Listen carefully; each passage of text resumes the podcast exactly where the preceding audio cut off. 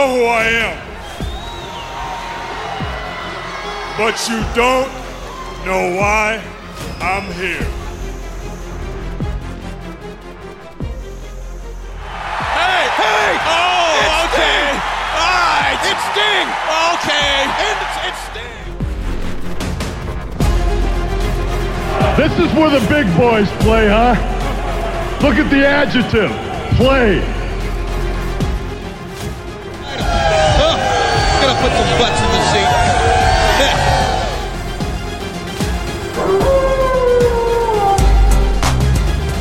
Self high five. We've been hanging and banging, brother. You're next. Watch Real Monsters go at it live on WCW Monday Nitro, where the big boys play every Monday night at 8 on TNT.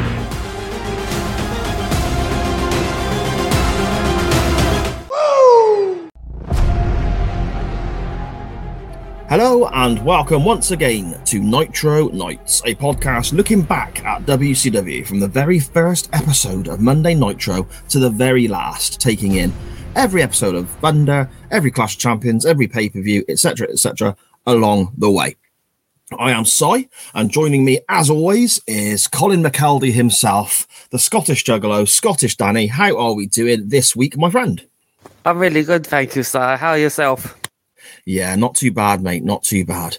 We've got some quite interesting stuff to discuss this week, haven't we? As we're heading very, very quickly into Halloween Havoc '95, only a couple of weeks away from uh, from the Nitro we're talking about today, isn't it? Yep, it is. It's uh, just uh, I think two episodes left. That's right. That's right. Yeah, heading very quickly to the silliness that is Halloween Havoc '95. But that that's for the future. That's for the future. Today, the present, we are looking at the October 16th, 1995 episode of Monday Nitro. It got 2.2 TV ratings worth on the Monday night, as opposed to Raw's 2.6 rating on the same evening. And this is again just a very quick one hour episode of Nitro. So you take the adverts away as they do on the WWE network and you blitz through it in 45 minutes, as these early Nitros all tend to do. Um, so, Danny, what what were your thoughts? I mean, we, we started off with a recap, didn't we, of Sting deciding he's going to partner with Flair. Yeah, I would actually like to see this. I'm not sure if it's on the WWE network. This was on uh, WCW Pro, which That's I've right, yeah. seen uh, none of, but um, it actually looked like a really good segment. Um, what did you think about it, Si? I mean, it's, it's interesting because obviously Sting and Flair got so much history through the years, you know, and Flair effectively helped make Sting back in the like in the, you know the late eighties, early nineties, you know, around his injury and the whole RoboCop silliness was involved in Flair and the Horseman and all that as well. But it's interesting seeing Sting sort of join forces with his his nemesis of so long, I guess. Well, not, obviously we'll get to it because the main event of the of the evening, isn't it? Talking about Flair last week said he was going to take on Arn Anderson and Brian Pillman in a handicap match, or he'll get a partner, or it'll be a handicap match, or he might get a partner. And it just kind of rambled on like that. So this is obviously on WCW Pro sometime before Monday Nitro. He's asking Sting to help him out. Quite interesting. I mean, WCW Pro, I don't know a great deal about, to be honest. I always tend to sort of forget it ever existed until something like this pops up. And then I'm like, oh yeah, WCW Pro. Yeah, definitely. It's like it looked like a Velocities type of show, didn't it? Yeah, I imagine it is like a syndicated sort of effort, same as like a worldwide was for them and, and stuff like that. Maybe I imagine I'll have to look more into it for for next time we speak. But uh, yeah, that sort of opens the show, and then rather unlike Nitro, normally we go straight into a match. Normally we we see the commentators and they will have a bit of a chin wag, but we go straight into a, a TV title match with the champion Diamond Dallas Page, accompanied by the Diamond Doll coming down to the ring, and he's facing the challenge of Johnny B. Badd. Uh, do you want to talk us through what happened here, Danny? Because we didn't actually get much of a contest at all, did we? No, we didn't. Um, there was, uh, I think there was just one move, wasn't there? That was DDP cl- clubbing uh, Johnny B. Badd's head right in to uh, get the um, disqualification uh, in. Yeah, he nailed him with the title belt, didn't he? As Johnny B. Badd was going through his sort of pre-match ritual posing effort, I suppose. He's, he's I mean, I, I think Johnny B. Badd, if he was, if this character was around nowadays, he's, he'd be a health and safety nightmare. WCW would be getting sued left, right, and center because he's shooting off glitter guns into the crowd. He's throwing frisbees into the audience. That's going to take someone's tough out. And, and in, in today's age, he's getting sued, isn't he? Let's be honest. Yeah, he really is. Uh, there'll be all group types of groups of people coming after him. where there's blame there's a claim, my friend. Um, yeah, Badd gets clobbered with the TV title as he's pointing to the audience and playing to the crowd. That effectively the match is a no contest or Page is listed as being disqualified. We never really 100% find out what is discussed there. But Page does cover Johnny B. Badd and count the pin himself as the Diamond Doll looks on, quite visibly not amused by the actions of Page, I think. Yeah, I noticed that as well. I think um, there's maybe something uh, coming in. There. I mean, these two have been feuding for a while now, haven't they? Because they Mm. squared off at that pay per view we covered um, Fall Brawl. So um, I wonder if this. I don't see this being a feud ender, but I wonder what's yet to come. No, I mean they, they mentioned, didn't they, that Page will get his comeuppance at Halloween Havoc. So I mean, whereas it's not officially been announced on any WCW TV that we've seen, I'm assuming that's where we're going. Page will face Badd again at Halloween Havoc. I'm assuming, so, but we'll find that out in future weeks, no doubt. We then go straight into another match, don't we? Pretty much straight away. It's all action so far, isn't it? On this episode of Nitro, it seems it seems really fast and pacey and lots of stuff going on. You know. Yeah, it really is. This match, uh, just to uh, not to give a spoiler, but this was the best match of the night to me. Um, uh, do you want to tell us who's in there? Because I know um, I have a habit of not naming one of them correctly. But uh, who who was fighting in this match, Si? Uh, Eddie Guerrero is facing someone they're describing as making their debut.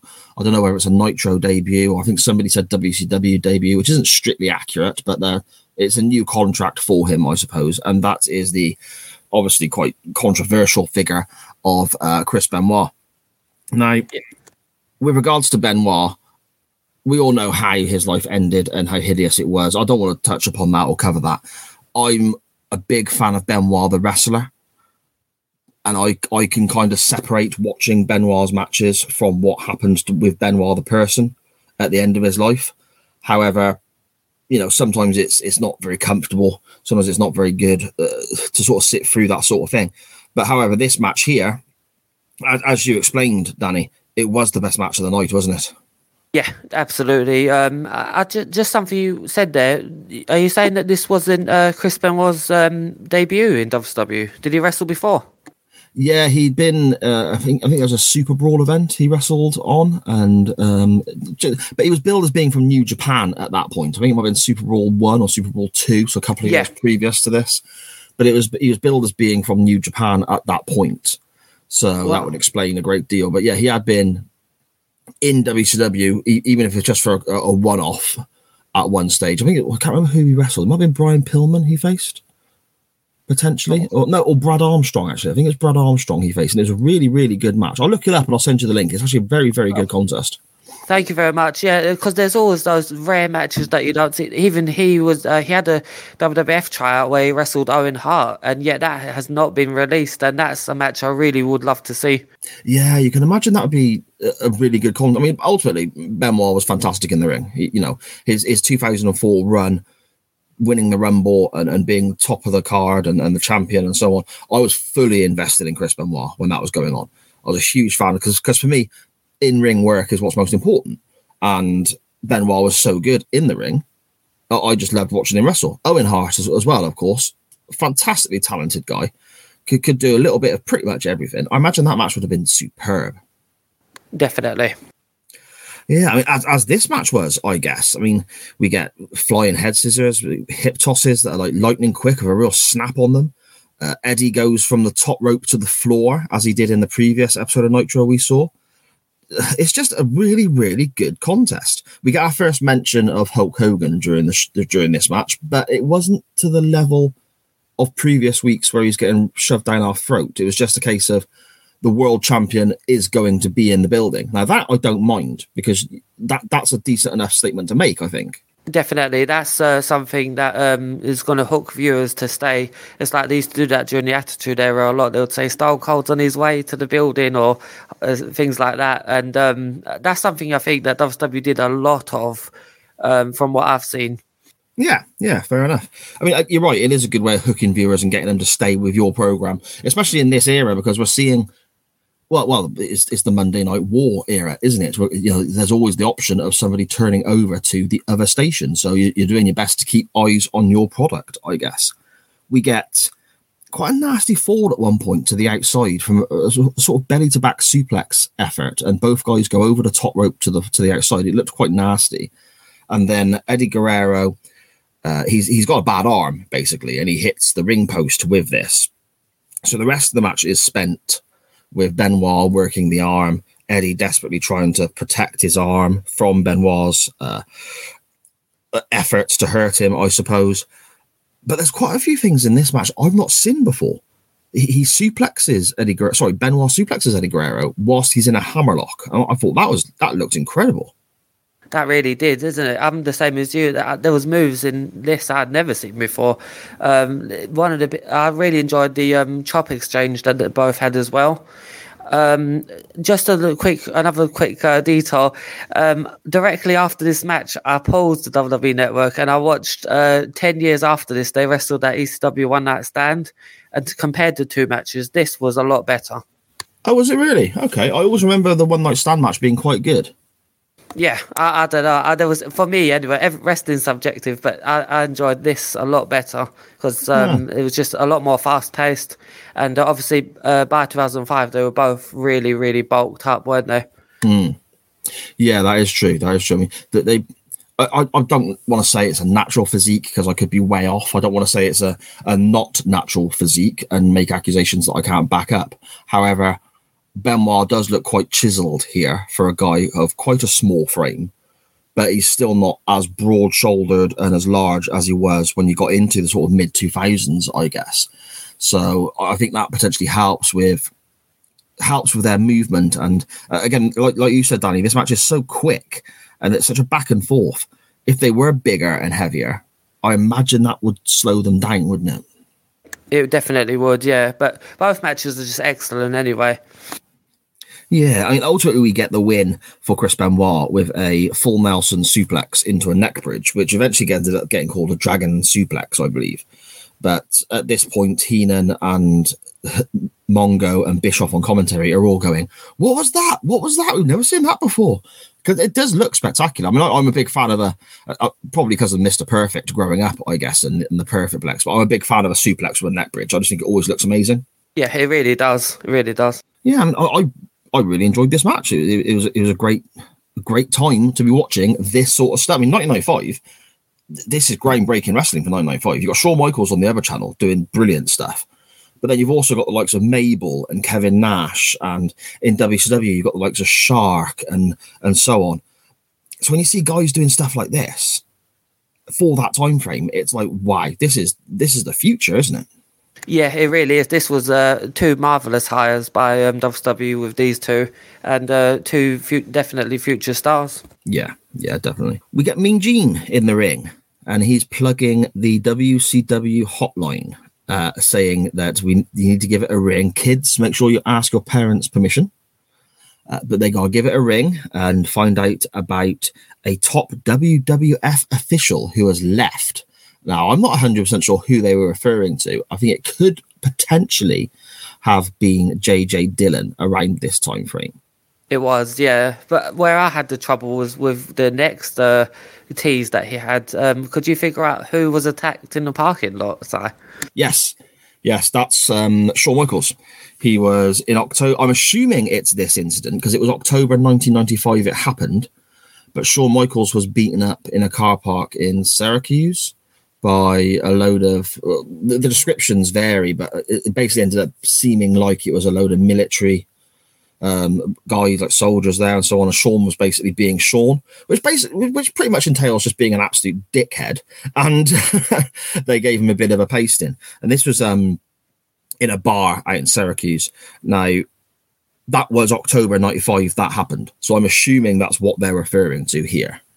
I think you're right. Yeah, that when you said uh, the sailors and the and the um, whoever they were, uh, the penny dropped there, and I was thinking, yeah, oh yeah, I do remember hearing vaguely. And uh, the one two three kid was in a car, and uh, Davey Boy Smith was in a car, and they couldn't get out or something like that. That's it. Yeah, the bulldog was in the back seat and couldn't get out because the, only the front doors opened or something, and he couldn't tilt the seat. So there's a lot of stuff like that. And Shawn took an absolute pasting and ended up in hospital. But then I suppose the moral of the story is, don't be a dickhead, you know, and you won't get your ass kicked. in theory. uh, we then have the Giant and Kevin Sullivan coming down to have their little interview segment with Mean Gene and they're just ranting about Hogan and how they're going to defeat him at Halloween Havoc and how they're going to win the monster truck sumo match and how they're going to claim the title for the Dungeon of Doom. And the note I've got written next to this is just yawn. Yeah, I'll, I'll write the same thing. Uh, but I, I will say, as far as delivery goes, Kevin Sullivan's delivery was excellent. It was really the content was horrible, but the delivery himself, he knew how to cut a promo, didn't he?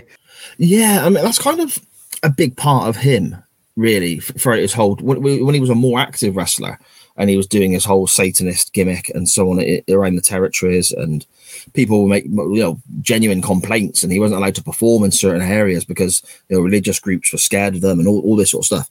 It all stemmed from his creepy, horrible, evil style promos, and that's very much what Sullivan was about. Now, Sullivan was also booking well, not just not, across the board for WCW. He was booking for so many years as well. The guy has an incredible mind for the business. So uh, don't get me wrong, I, it's not I, I don't respect Kevin Sullivan.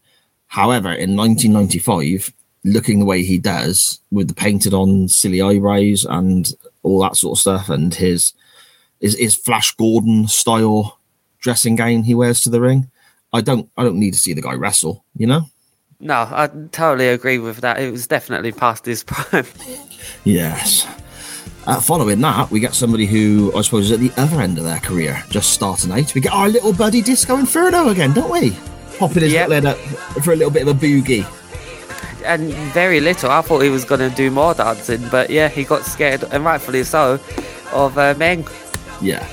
Yeah, I mean, I, I, I wouldn't want to be disco dancing in front of Meng at any time in my life. same here, same here. Yeah, our next contest is, is to me, it's really a throwback as well. I mean, 95 was obviously years ago anyway, but this is a throwback to previous times to that. We have Meng, previously known as Haku in the WWF, wrestling Hacksaw Jim Duggan. To me, that's that's a real 1989 1990 kind of WWF mid card match. And here we are, five years later. Neither guy looking in the best of shape, I suppose. But it's very much a punch, kick, clothesline, very simple kind of contest between the two. Uh, how, how did you find this one, Danny? What surprised me the most was the ovation that Jim Duggan got in 1995. It was actually, it was like Jeff Hardy had walked through the crowd because I was not expecting that. I was thinking, oh, it's outdated. Um, and I always remember the story you told about Jim Duggan uh, being patient with fans um, at a um, was it a um, leisure centre or something?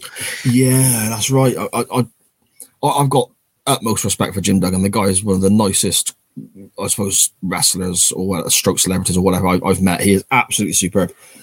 He wrestled at my local leisure centre.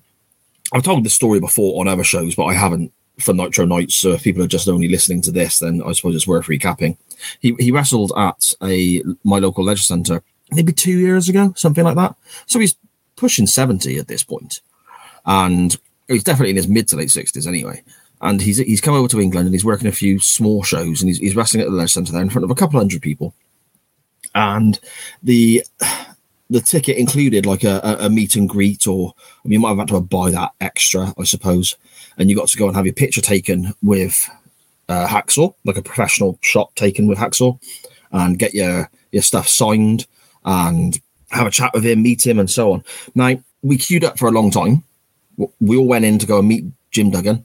And halfway through this happening, everyone was told that he's only allowed to sign one item from now on because it's taking too much time and they've only got the room until 10.30 at night. And this was 20 past 10. So they're struggling to get people get get it done, and you can see some of the younger kids getting a bit worried, a bit upset, and so on. So Jim Duggan amazingly said, "I'll sign you one items now. I'll sign the official pictures that you've got now, because that's what I've been told by the organizer, by the promoter, I've got to do. However, wait for me out the front, and I'll sign anything you want after that." So in the late hours in in Gloucester, it's not particularly pleasant place to be hanging around. I'll tell you that. All the lights are off because the leather centre is shut.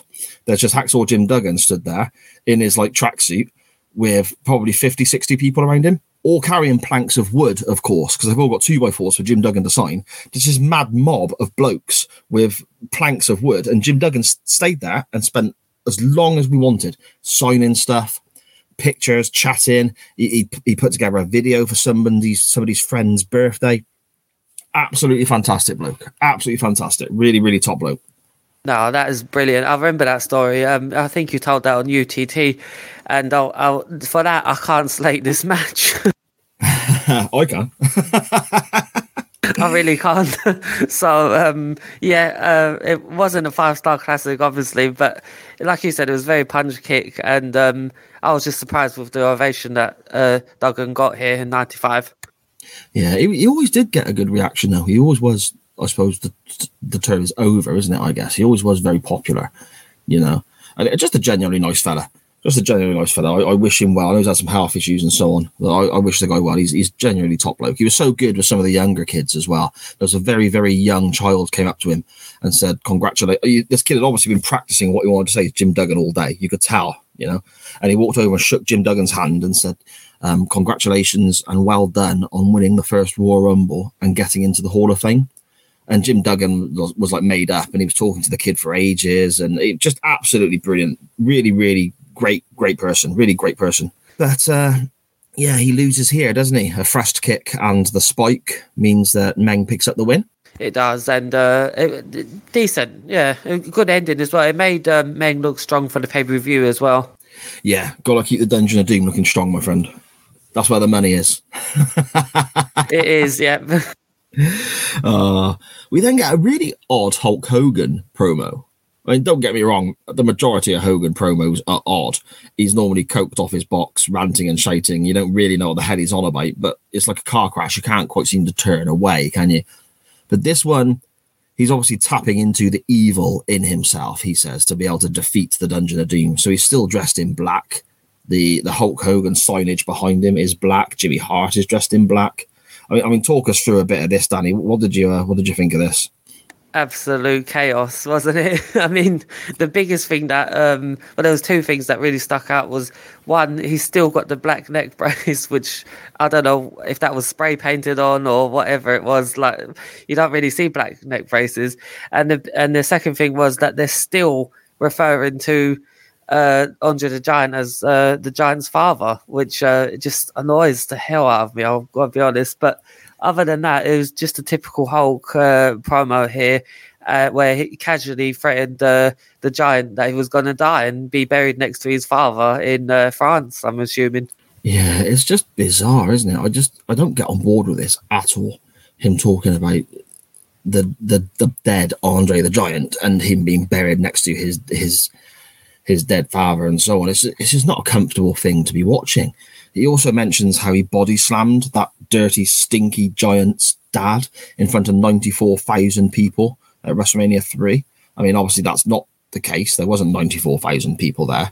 It was more closer to ninety three, is what the WWF state, and even that Yeah. not even that isn't accurate. Apparently, there's reports that there was less than eighty thousand in there. Still a great crowd, but it's just funny that Hogan Hogan he has a habit of rewriting history to suit himself, doesn't he? He does, and as you mentioned uh, on uh, chain the other chain wrestling the other week, um, Andre the Giant didn't he pass away about a couple of days after uh, WrestleMania three? Oh no, it was Hogan said in his book. I think it was in it was in an interview, and I think he wrote. He, it's actually in print in his book uh, that um, I, I'll have to double check that, but he definitely said it in an interview that Andre was passing the torch to him at WrestleMania three when Hogan body slammed him and pinned him. And as soon as he knew that he'd passed the torch to Hogan and everything was good for the future, Andre passed away a couple of days later. Now WrestleMania three was in 1987. Andre the Giant didn't die until 1993. So I'm not quite sure what the hell that's all about. that story always makes me laugh. It just, oh man. Hogan's book should really, honestly, if you ever have a chance to read it, first of all, I have You know. it. So I have both Oh, of them. Oh, okay. Have you read it? Have you read- Hardcover. oh, why? It belongs in the fiction section, I think, as opposed to you know anything else. But uh, Absolutely. Yeah. there we go. Hogan is basically saying that he's tapping into the evil part of him, and he's gonna get revenge at Halloween Havoc, which is in a couple of weeks, etc., etc., etc. And that brings us to our main event, Danny, doesn't it? Yep, it certainly does. And we have a cracker of a main event here. I mean, four guys who just classics in ring. Um, we have Arn Anderson and Brian Pillman versus Ric Flair, and maybe somebody else will show up. Hmm, we don't know. Well, according to what we saw at the start of the show, Sting was going to tag with Flair. But when Flair comes out, there is no Sting. No one really knows what's going on. It's like Sting has said, Yes, I will join you. We've seen that with our own eyes. We've heard him say it at the start of the show. But then he's not there. So it's like, so what, Sting winding him up? Or a Bit of a dick move, isn't it? It is. It is. But then something else that sort of stands out to me is after the last few weeks, and something, something that you've pointed out that has annoyed you a great deal, is Arn Anderson gets an entrance. I'm sat there watching, thinking, brilliant. Arn Anderson's getting an entrance. His music's playing. He's walking out, and just as he gets halfway down the aisle, they go to a break. Couldn't believe it. I could not. It's like a troll job now, isn't it? I, honestly, I was laughing because I was thinking of you as that happened. I was like, I know Danny's going to be sat there fuming. oh, I was. Trust me, I was threw the remote across the floor. oh, but there's there's no sting, as we said at the start. So I mean, I think Flair, to be honest, doesn't really look like he needs Sting too much. He basically dominates Arn Anderson and Flying Brian Pillman for the majority of the match on his own. I think. Yeah, he does, doesn't he? He's like, it's, it- yeah, as you said, he doesn't need Sting. He's just dominating both of them. Yeah, I mean, there was one moment where um, he he screws up applying a figure four. Did you see that one? He picked the wrong leg up and went the wrong way round, and sort of had to stop himself and readjust. Or maybe he did need a tag team partner then. Yeah, just direct. No, no, Ric, other leg, other leg, Ric. Oh, the, the tide turns eventually. I mean, Flair's dominating with chops and, and all sorts. He's coming off the top rope to actually some success, which is very rare for Ric Flair.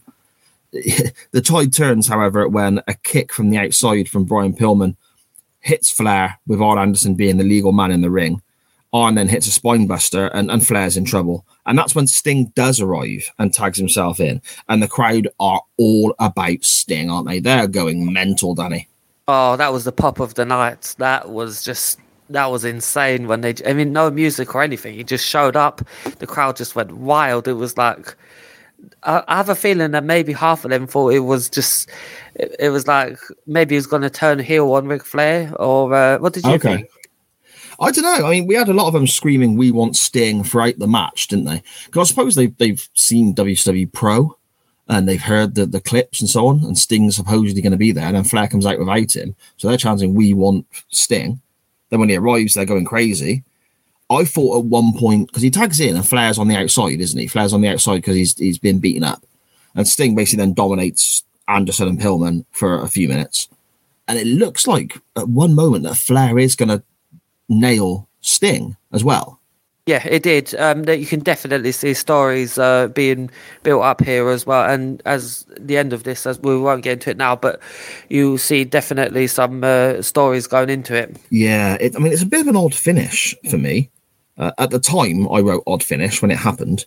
It, it basically, Sting cleans house, and Arn and Pillman get counted out after Sting's thrown them both out the ring to have Sting and Flair win the match via count out. That came that that kind of felt a bit anticlimactic, a bit strange. But then they announce that they're facing each other. Those four guys are facing each other again in a rematch of this at Halloween Havoc.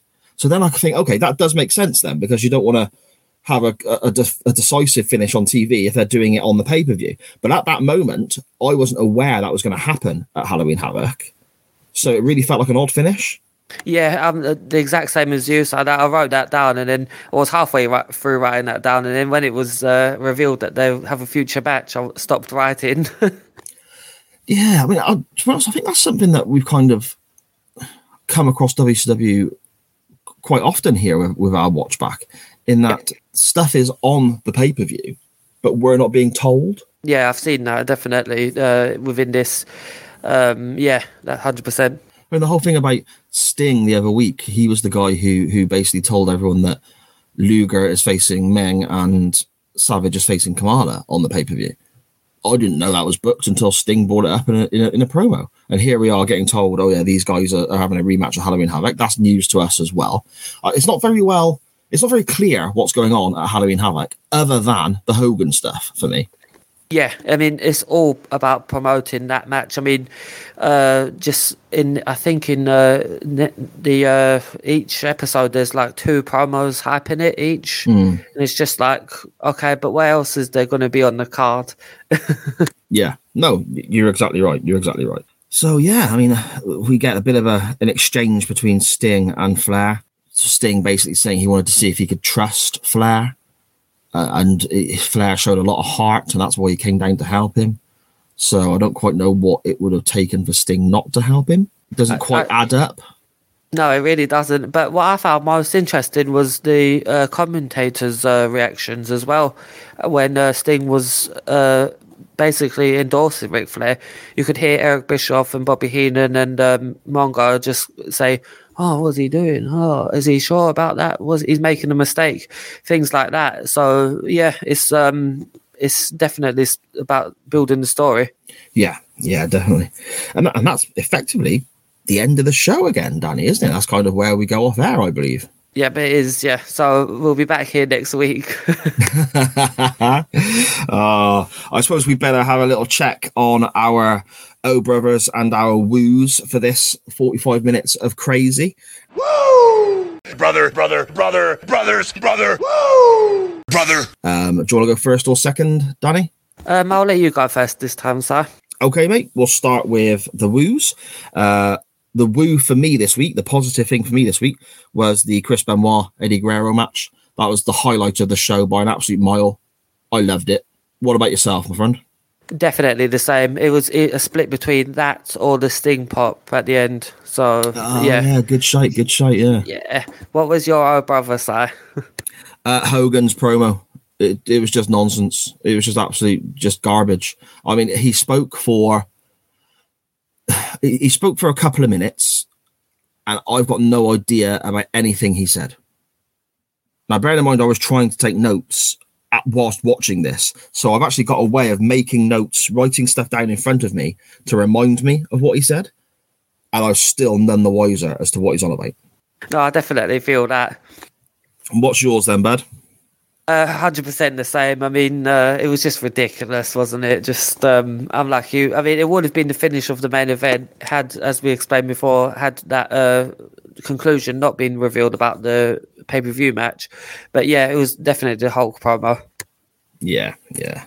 Okay, so I suppose lastly, then, as an overall episode of Nitro, as an overall episode of a wrestling television program, uh, where do we rate this one? Hit, miss, or middling? I'm going with a hit this time, shockingly, because No, I agree. there wasn't uh, there wasn't too much uh, bad on it. There was more good than bad, definitely. What would you say, sir? No, I agree. I agree. It's a hit for me. Uh, the the Hogan.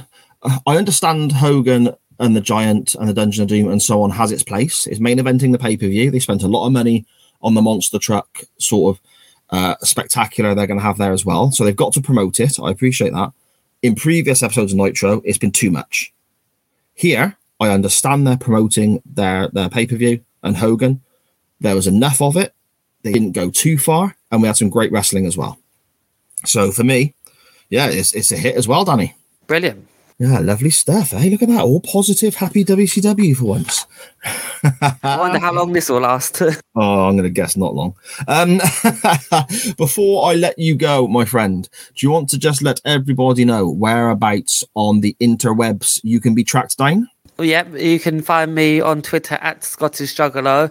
You can hear me on One Man's Meat podcast with the great Chris Bellis.